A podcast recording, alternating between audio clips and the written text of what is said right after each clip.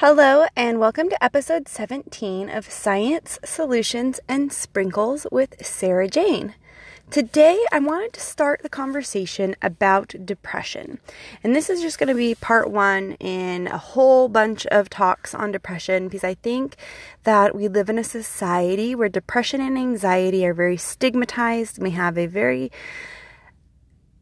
misunderstood idea of what causes depression. We think of it really as biological, and I really don't think that it is solely biological.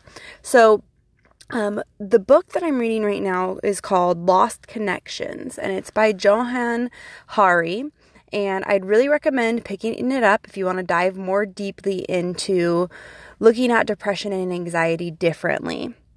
So he suggests it's not a problem with your brain, it's a problem with your life. And today I just want to talk about some of the causes he suggests for the causes of depression and anxiety. And really, depression and anxiety are not separate of each other. They are the same thing. So you may have anxiety and depression at the same time. And it may be a roller coaster of emotions, but I want to look at some of the causes, the social causes, psychological causes, and yes, there's still some biological causes. The first one he addresses in the book is lack of control. So they looked at studies done of workers, and these workers may have different levels of autonomy at work. Some of them may have more repetitive jobs. Basically, they found that the lack of control, so the more control that people had over day-to-day decision-making and what they needed to do, the less likely they were to be depressed. So the more they felt that the person was in control, or the person felt that they were in control, the better off they were.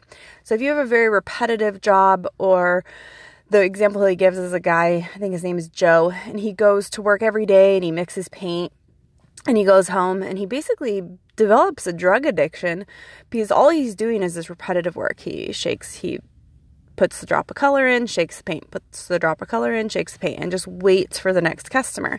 Really not fulfilling work. And his form of depression really is that increasing drug intake in order to cope with, to become dead inside. So that's an interesting thing. Lack of control. So the more you can be in control of your life or your day-to-day decision making, the better off you're going to be. The next thing as far as causes of depression is loneliness. And this was a really interesting one to me because it really comes down to evolution. And if we think about back in the day when we were hunters and gatherers, if you were lonely, if you were by yourself, you were not going to survive. You needed the whole tribe. You needed the whole group in order to survive. So our body actually reacts by increasing cortisol when we feel lonely. Even within an acute feeling of feeling lonely, your body increases cortisol, your heart rate increases. It's telling you to get back to the group. You need that care. You know, if you're sick, you need that community, that help. You guys hunt together, all of those things. So loneliness really is an aversive state that encourages us to get back to the group.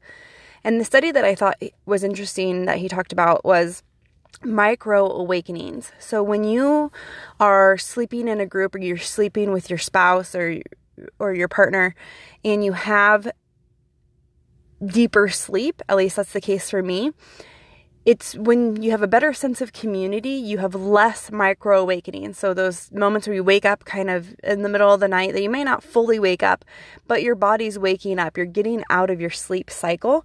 And people who are lonely have more of these micro awakenings. People who have better community have less of these micro awakenings. And that's, again, I see that in my personal life. When I sleep by my spouse, I have a lot better sleep than when I try to sleep alone. So we've talked about lack of control, loneliness. The next one is a disconnection from meaningful values. So we have intrinsic and extrinsic motivations. And if we don't have a internal value system that helps to guide us, that can be depressing for us. So they actually find that materialism causes anxiety and depression. And we are hit with advertising 24/7. You listen to, turn on your car radio, you get advertising. Just driving to work, you see billboards. You go to Facebook, you see advertising. So we're constantly inundated with advertising, and this can cause a disconnection from meaningful values. So really looking at your values and seeing if you're making your day-to-day decisions based on your values and your goals can really help to get you away from depression.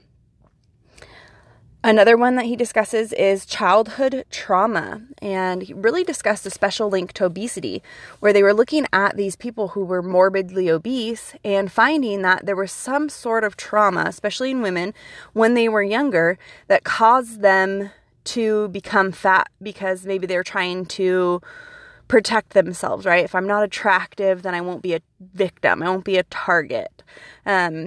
And that's another interesting thing. And for men too, maybe they're obese for a reason. Maybe they're a security guard, and if they're obese, it's a lot harder to get beat up, or they're more threatening if they're the size of a fridge. So childhood trauma can be a big cause of depression if you're not dealing with it.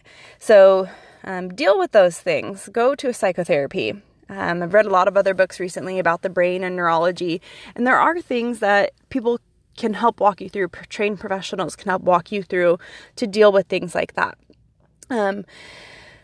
Another cause of depression, anxiety, status, and respect. So if you feel undervalued, you may have some problems as well. That one wasn't as interesting to me. I don't know why, but status and respect is another one. The next one, disconnection from the natural world. And I see this a lot. I think people are not connected to where their food comes from. People are not connected to nature. You know, I've got friends who say they never go camping, or they don't like to get outdoors, or I live in freaking Idaho. There's so much wonderful outdoors. I try to get outdoors with my daughter every single day, and we live in the mountains for that reason. So disconnection from the natural world. Getting your hands in the dirt, maybe gardening, all of those things can help to cure, to get rid of depression and anxiety. So staying connected to nature, going for a hike on the weekends, whatever it is, not just looking at a screensaver that's nature, right? That seems to be the presence of our emerging communities. The most nature we see is the new screen that changes on my windows. Next one, disconnection from a hopeful or secure future. So if you have insecurity in your life, if you don't know what's next, that can cause depression and anxiety. Man, if you don't feel like you have control, this goes again, control over what happens next in your life, that can be very stressful for you. So a lot of those that I just mentioned are all social and psychological. The last one he suggests is the biological. So your genetics and your brain changes. Again, with genetics, I always like to mention your genes can be turned on and off. Vitamin D status is a huge thing with that, and that's probably a whole nother podcast. But genes and brain changes.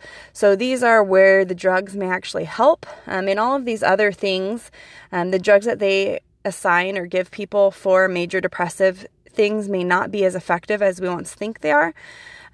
In the book, Lost Connections, Johan talks a lot about drugs and their ineffectiveness and basically the placebo effect for a lot of them. He also gives some light onto drug trials, which again is probably a whole nother podcast. But if you look into the DSM diagnostic manual that psychologists use or psychotherapists use or doctors use in order to diagnose psychiatric or psychological diseases.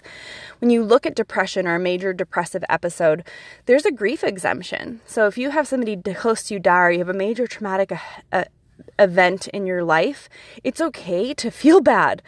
And that's another thing that we tend to automatically go to drugs to try to cure something. You know, maybe it's been 2 weeks since you had a miscarriage and you go to the doctor because you're depressed. Looking at the things that you can control, the social and psychological things, can really help before the drugs. The drugs are a lot placebo.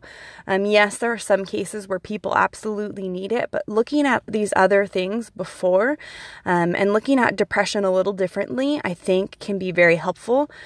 As far as genes and brain changes, I really think that there are nutritional deficiencies. We see that societies that eat more fish have lower rates of depression. So there's a lot going on there. I'm just going to run down real quick the things that I've talked about because I love to recap. So I think there's 9 things. So there's lack of control, there's loneliness, a disconnection from meaningful values, childhood trauma, status and respect, disconnection from the natural world, disconnection from a hopeful or secure future, and then there's genes and brain changes. So I lied, that's actually 8. I think his book actually talks about 9. I could be wrong. But if you want more information, read the book Lost Connections by Johan Hari. It's on Audible. He goes really into depth into all these things I've talked about. But if you want to look at depression differently, read this book. Again, this is episode 17, Depression Part 1. Of Science, Solutions, and Sprinkles with Sarah Jane. If you want more information on how to connect with me on social media, go to sprinkles.com. That's SS Sprinkles. So Sprinkles with 3 S's. SSSprinkles.com, and you'll find all my social media links. The blog has more information on the topics that I cover on the podcast. And thanks for listening.